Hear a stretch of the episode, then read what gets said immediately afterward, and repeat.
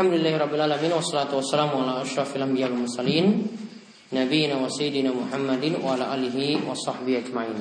Allahumma anfa'na bima alamtana wa alimna ma yanfa'una wa sidna ilma. Allahumma aslih lana dinana alladhi wa ismatu amrina wa aslih dunyaya allati fiha wa aslih akhiratana allati fiha ma'aduna. Waj'alil hayata ziyadatan lana fi kulli khair mauta rahatan lana Baik, uh, kita melanjutkan kembali pembahasan kita dalam kitab Bulughul Maram. Kita melanjutkan tentang bahasan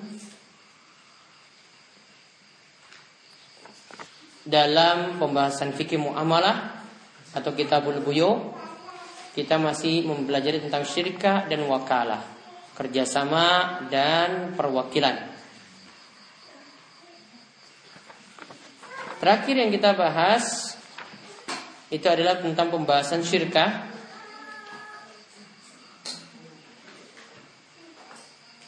Yaitu terakhir adalah hadis dari Abdullah bin Mas'ud di mana ia menyatakan aku bekerja sama dengan Ammar dan saat dalam suatu bagian dalam perang Badar.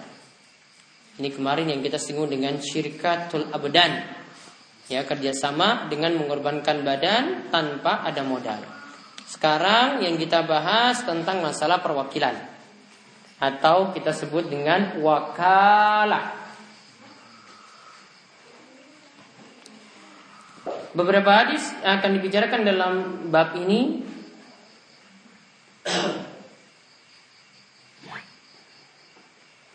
Yaitu yang pertama kita lihat hadis dari Jabir bin Abdullah radhiyallahu anhuma. Ia mengatakan aradtul khuruja ila Khaybar Aku ingin keluar menuju Khaybar. Fa'ataitu Nabiya SAW. Maka ketika itu Nabi SAW mendatangiku. Fakal. Maka Nabi SAW itu menyatakan.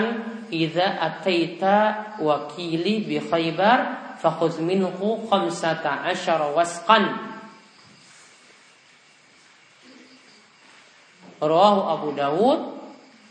Wasahahahu. Dari Jabir ia katakan, coba dibacakan Pak Selamat. Dari Jabir Abdullah radhiyallahu anhu. Jabir bin Abdullah. Abdullah dia berkata, saya ingin keluar ke Kaibar. Lalu saya datang kepada Nabi Muhammad Sallallahu Alaihi Wasallam.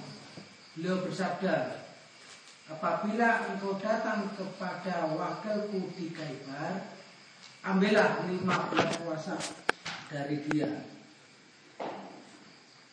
Ambillah 15 wasak dari dia. Kalau 5 wasak ini nisab zakat pertanian.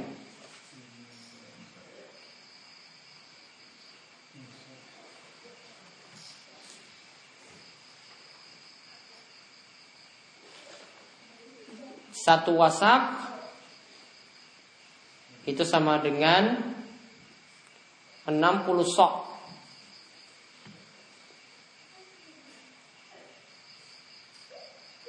Berarti 5 wasak berapa kalau 5? 300 sok. Berarti zakat pertanian itu 300 sok. 300 sok coba dipakai 2,5 kg sama satu sok itu sama dengan zakat fitrah. Taruhlah dua setengah ya, dua setengah Pink 300 berapa? Hmm? Berapa? Berapa kintal? Hmm, 750 kilo. Ya. Ini 5 wasak. Berarti kalau 15 wasak 750 dikalikan 3. Berapa? Hmm? 2150 2250 kilogram 2 ton 2 seperempat ton kira-kira ya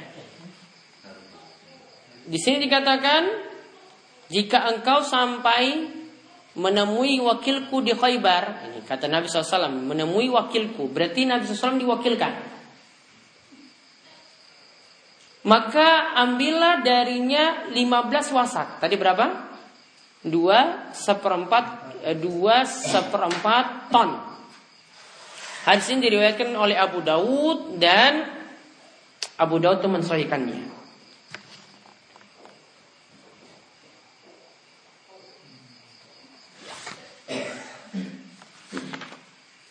Maka faedah yang bisa kita ambil dari hadis ini yang pertama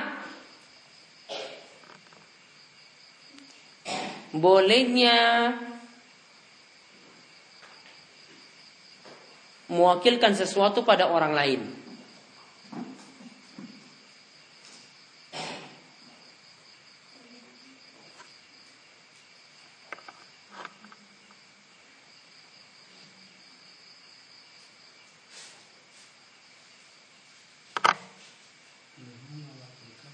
sesuatu pada orang lain.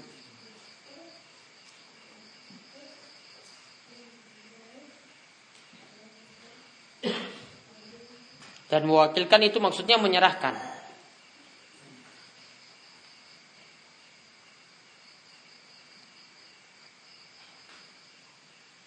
Dan yang namanya mewakilkan itu artinya menyerahkan. Sehingga kalau kita sebut tawakal, itu berarti menyerahkan sesuatu pada Allah. Ya, karena yang namanya tawakal itu sama artinya dengan mewakilkan di sini.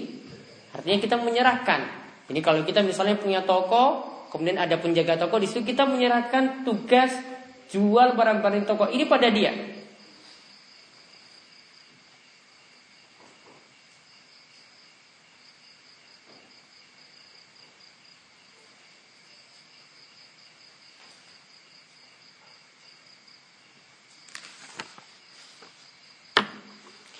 Kemudian faidah dari hadis ini juga menunjukkan bahwasanya para sahabat jika ingin melaksanakan sesuatu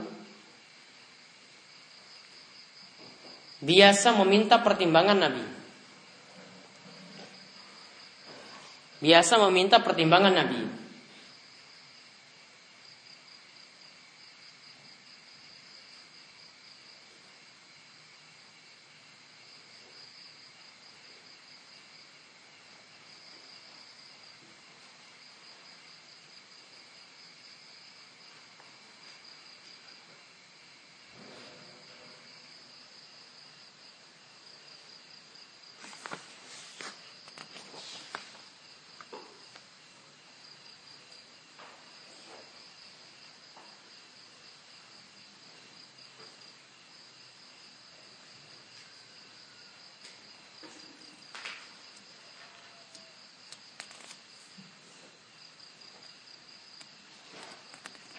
Kemudian faedah yang terakhir dari hadis ini dibolehkan bagi imam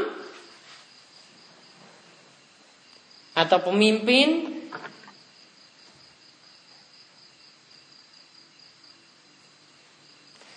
memberikan sesuatu pada rakyatnya sesuai maslahat. Memberikan sesuatu pada rakyatnya sesuai maslahat.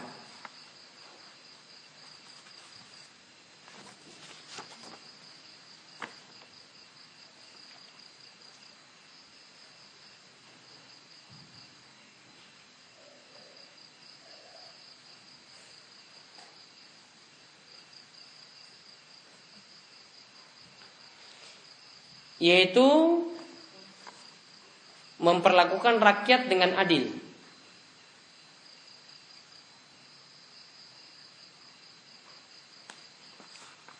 Jadi sini nanti ada rakyatnya yang Nabi SAW sikapi dapat bagian. Dan sini Nabi SAW menyikapi rakyat tersebut dengan adil. Sesuai dengan tugas yang diberikan untuknya. Dan catatan penting yang perlu diperhatikan bedakan antara berbuat adil dan berbuat sama. Ya, adil itu artinya memberikan sesuai dengan haknya. Sedangkan sama ya dibuat sama. Bentuk adil misalnya punya anak ada yang SMP, ada yang SD. Uang jajannya mana yang lebih banyak? SMP apa SD? SMP. SMP. Maka diberikan yang SMP 10 ribu, yang SD cuma 5 ribu. Ini adil atau tidak? Adil. Ya, walaupun tidak sama. Ya, ini adil walaupun tidak sama. Maka dalam syariat Islam juga demikian. Kok bisa jatah waris untuk laki-laki itu dua kali daripada perempuan? Kita katakan itu adil. Karena adil itu tidak mesti sama. Adil karena laki-laki itu lebih mengurus banyak orang daripada perempuan. Laki-laki dia mesti menanggung istrinya, mesti menanggung anak-anaknya. Perempuan tidak. Dia ikut pada orang lain. Maka bentuk keadilannya laki-laki itu dibuat jatah warisnya lebih. Itu baru adil. Kalau dibuat sama itu malah tidak adil. Maka Nabi SAW itu memberikan jatah tadi 15 wasak. Nah ini sesuai dengan maslahat untuk orang tersebut. Intinya di sini dalam hadis tadi boleh adanya perwakilan. Kemudian kita lihat lagi hadis yang berikutnya dari Urwah Al-Bariki. Bahwasanya Rasulullah SAW ba'asa ma'hu bidinarin yashari lahu udhiyah. Rasulullah SAW mengutusnya dengan satu dinar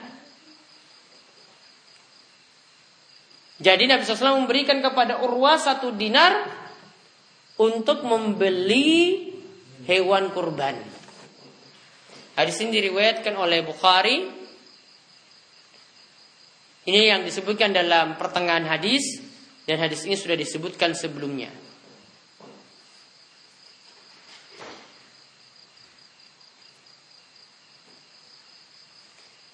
Yaitu hadis Urwah ini menerangkan bahwasanya Urwah ini pintar nawar ketika dia beli satu ekor kambing, aslinya itu harga satu ekor kambing, namun dengan satu dinar dia bisa dapat dua. Akhirnya ketika itu dua kambing tadi satunya dia jual lagi, dapat satu dinar. Maka ketika dia pulang modalnya cuma satu dinar, akhirnya dia pulang membawa satu dinar plus satu ekor kambing. Maka faedah yang bisa kita ambil dari hadis ini yang pertama dalam dalam membeli sesuatu boleh diwakilkan. Dalam membeli sesuatu boleh diwakilkan.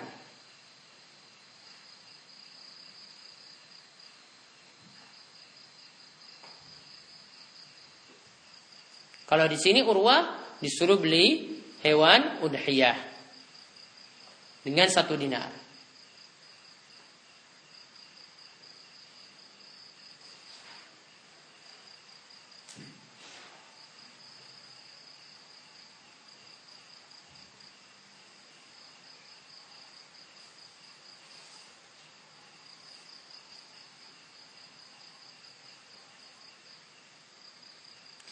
Kemudian faedah yang kedua, tidak disyaratkan bagi orang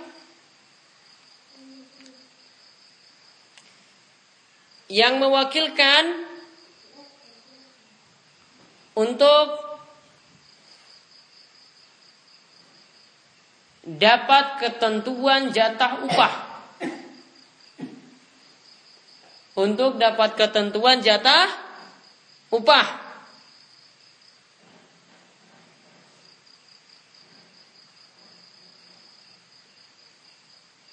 Seperti di sini ya Nabi SAW tidak sebutkan upahnya. Nabi SAW cuma suruh ini satu dinar, kamu nanti beli ya satu hewan udhiyah, satu hewan kurban. Di sini tidak diberikan ini berapa ongkos saya jalan, nggak ada. Maka kalau ada yang disuruh seperti itu, maka kalau tidak ditetapkan berapa persenan yang nanti dia dapat atau berapa jatah yang nanti dia dapat, maka tidak ada masalah.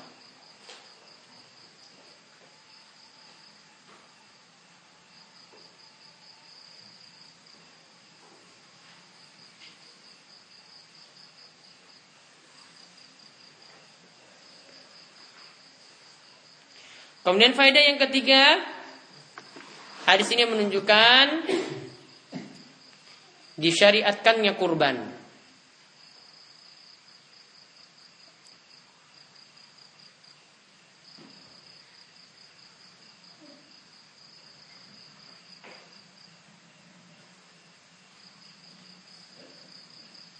Kemudian faedah yang keempat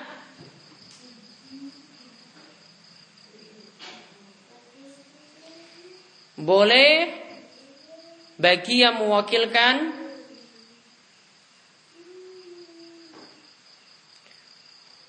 Untuk memanfaatkan.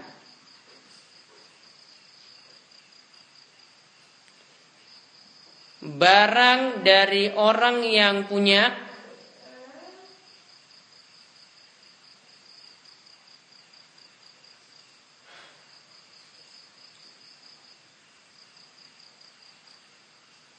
walaupun awalnya tidak dapat izin. Walaupun awalnya tidak dapat izin.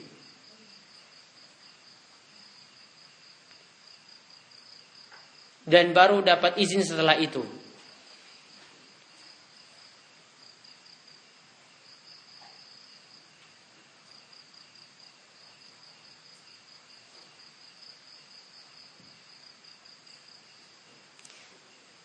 Ini dikenal dengan jual beli atau transaksi fuduli. Ya, ini dikenal dengan transaksi fuduli.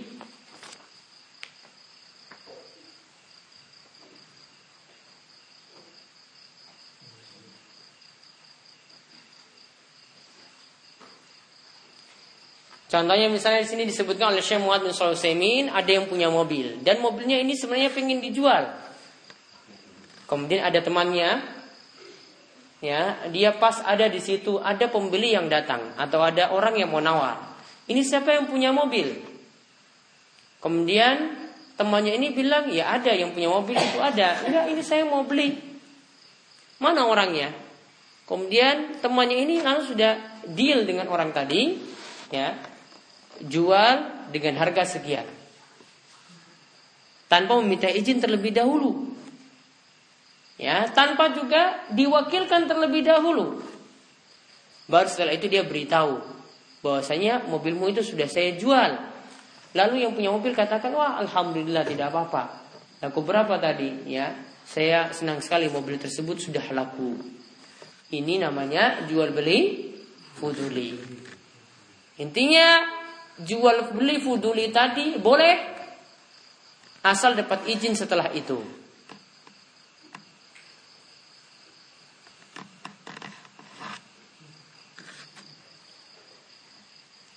Ya, asal dapat izin setelah itu. Karena tadi Urwah yang membelanjakan satu dinar dapat pulang ketika itu dapat satu kambing plus satu dinar, setelah lapor pada Nabi, Nabi SAW izinkan. Karena Nabi SAW setelah itu mendoakan dia supaya dia itu kalau melakukan perdagangan bisnis, maka apa yang dia dagangkan walaupun debu, mudah-mudahan bisa dapat untung.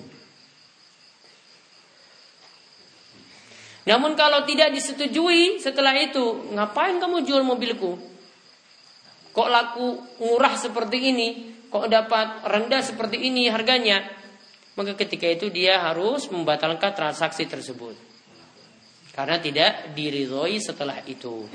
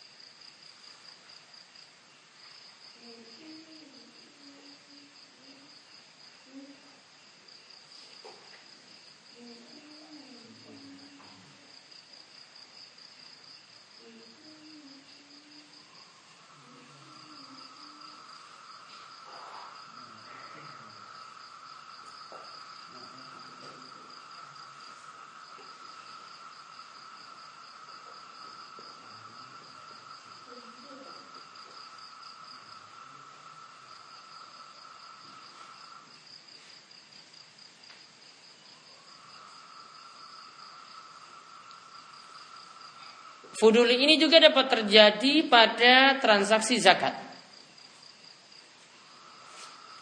Namun sekali lagi ini butuh niat ya. Misalnya ada orang yang ingin mengeluarkan zakat. Maka ketika dia punya harta ya dan dia ingin keluarkan, maka saat itu ada orang lain yang menjaga hartanya, ini tahu ada orang miskin yang lewat ketika itu. Dan saat tahu ada orang miskin yang lewat, harta zakat milik orang kaya ini dia keluarkan. Ya, harta zakat milik orang kaya ini dikeluarkan. Padahal dia tidak diwakilkan dan juga belum dapat izin. Apakah seperti dibolehkan? Ini para ulama berbeda pendapat. Ada yang bolehkan dan ada yang tidak bolehkan. Ada yang bolehkan itu berdalil pula dengan hadis yang kita bahas di sini dan juga ada hadis dari Abu Hurairah yang di mana ketika itu Nabi SAW uh, eh, dilaporkan oleh Abu Hurairah ada yang mau nyolong zakat fitrah. Ya, zakat fitrah tersebut ingin dicolong sampai tiga kali dan kali ketiga akhirnya Abu Hurairah diajarkan ayat kursi. Nah saat dia e, bolehkan tadi zakat fitrahnya diambil karena orang yang ngambil itu katakan dia ini adalah orang yang butuh, ya. Akhirnya zakat fitrah tersebut diambil bawa pulang. Sampai dua kali, ya sampai dua kali dibawa pulang dan dilaporkan kepada Nabi SAW. Padahal ketika itu Abu Hurairah ya ketika itu belum diwakilkan untuk menyalurkan zakat tadi namun dia sudah menyalurkan zakat tersebut. Ya dan ketika itu sudah mendapatkan izin dari Nabi SAW setelah itu. Maka seperti ini kasusnya sama seperti apa yang kita bahas artinya dibolehkan kemudian hadis yang terakhir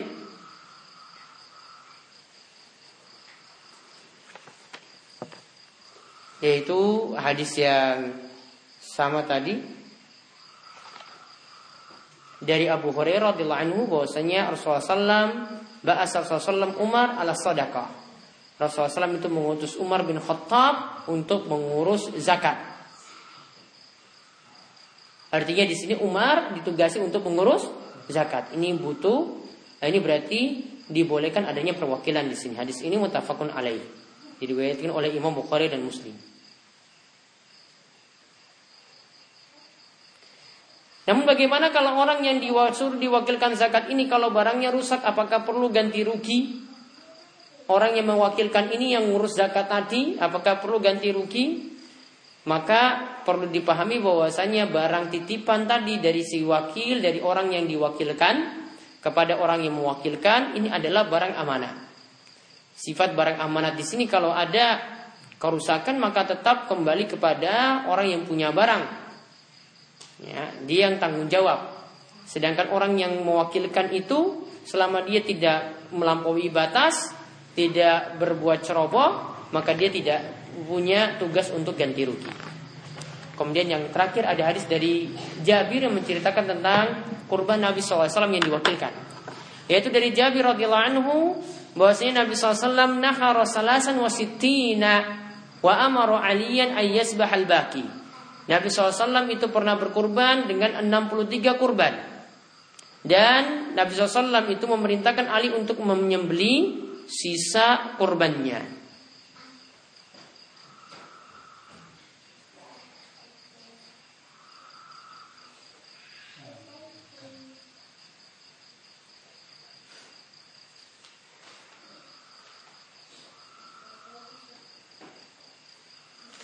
Namun hadis Jabir ini hadis yang panjang nanti membicarakan tentang masalah haji sebenarnya dan ini hadisnya sebenarnya ada dalam pembahasan haji.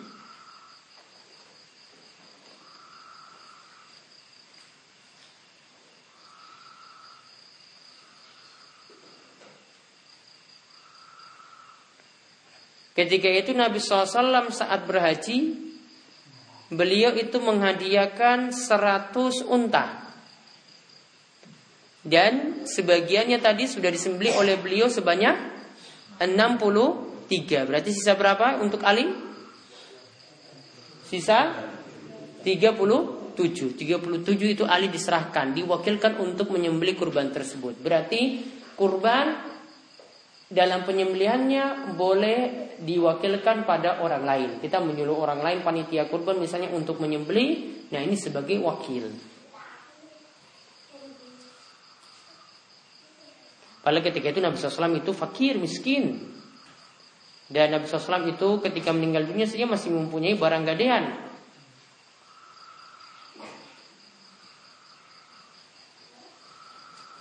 Namun Nabi SAW masih tetap ya ketika itu melakukan haji dengan menyembelih 100 ekor unta seperti tadi. Dan disebutkan juga ada 700 ekor kambing.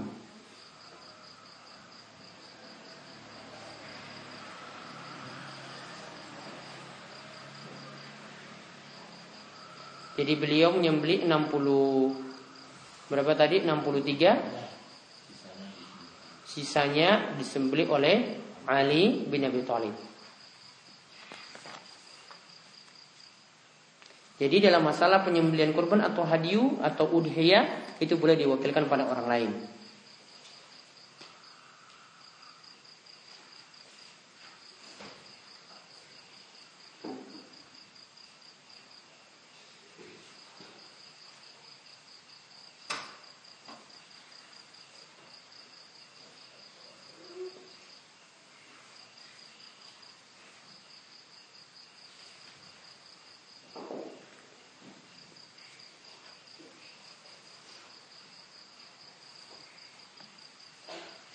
Dan ketika itu Nabi SAW menyembeli 63 dan umur Nabi SAW 63. Ya, ini tanda-tanda beliau mau meninggal dunia. Karena yang beliau sembelih itu cuma 63 tidak dilanjutkan. Sisanya Ali bin Abi Thalib yang mengurusnya. Ya ini demikian yang kita bahas.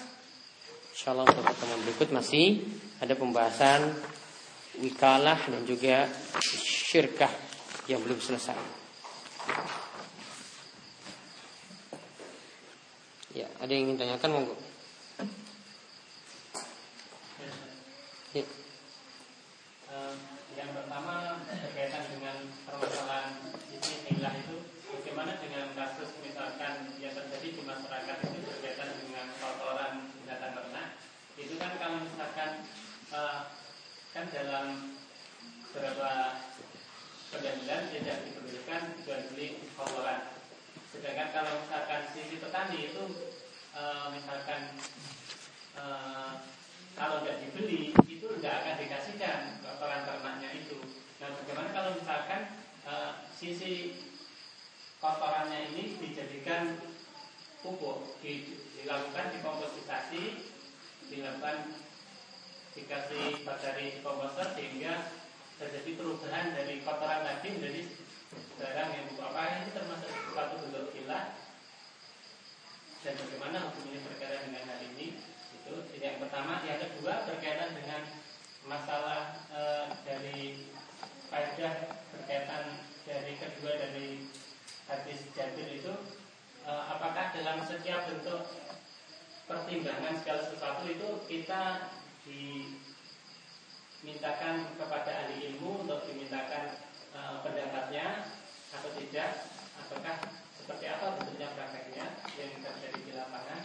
E, sedangkan yang ketiga berkaitan dengan transaksi buli itu dalam zakat tadi Ustaz sudah menyebutkan tentang sisi ulama yang membolehkan sedangkan yang sisi ulama yang tidak membolehkan sisi selanjutnya itu menggunakan pendalilan seperti apa tadi? Jazakumullah Taib untuk kotoran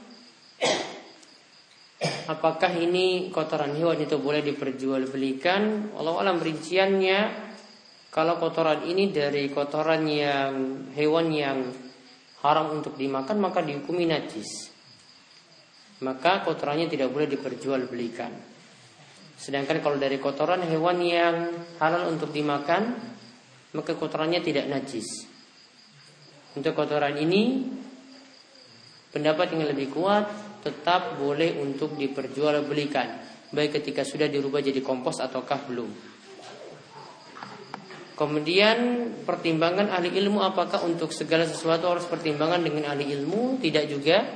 ini dilihat untuk perkara-perkara yang butuh pertimbangannya saja, terutama dalam perkara-perkara yang punya masalah yang besar, yang butuh peran dari orang yang berilmu untuk berbicara.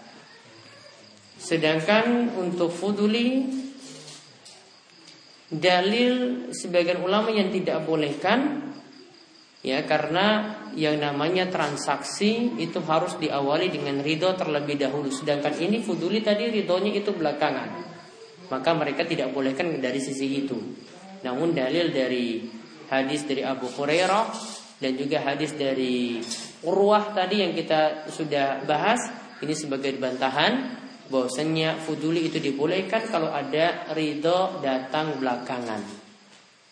Jadi sisi pendalilannya yang tidak boleh tadi itu karena menganggap ya misalnya dalam ayat disebutkan inamal bai'u antaradin Ya, ini yang namanya jual beli itu harus didasarkan pada saling ridho.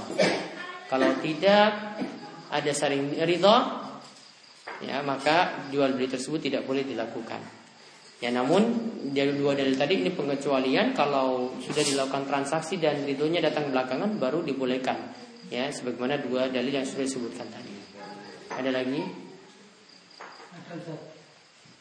Uh, yang pertama masalah ikatan seorang Islam kan, Muslim Islam itu kan punya sifat al-wala al-wala